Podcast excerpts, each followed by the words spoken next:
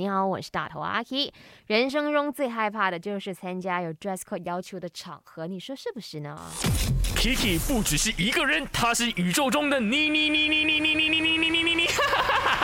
人生多难题，去看 IG a k i Chinese Me，看 My 翻转 Kiki。等你去到我的 IG a k i Chinese Me 来投票了哈，有三个选择：A 就是绝对是每一次都很烦恼；B 就是我最喜欢了，超爽的这种人就是很 enjoy 的；C 呢就是每一次都找机会不出席。哎，最多人选了六十三八线的人选择了说，绝对是每次都很烦恼。烦恼烦恼烦恼没有理由烦恼，我烦呐。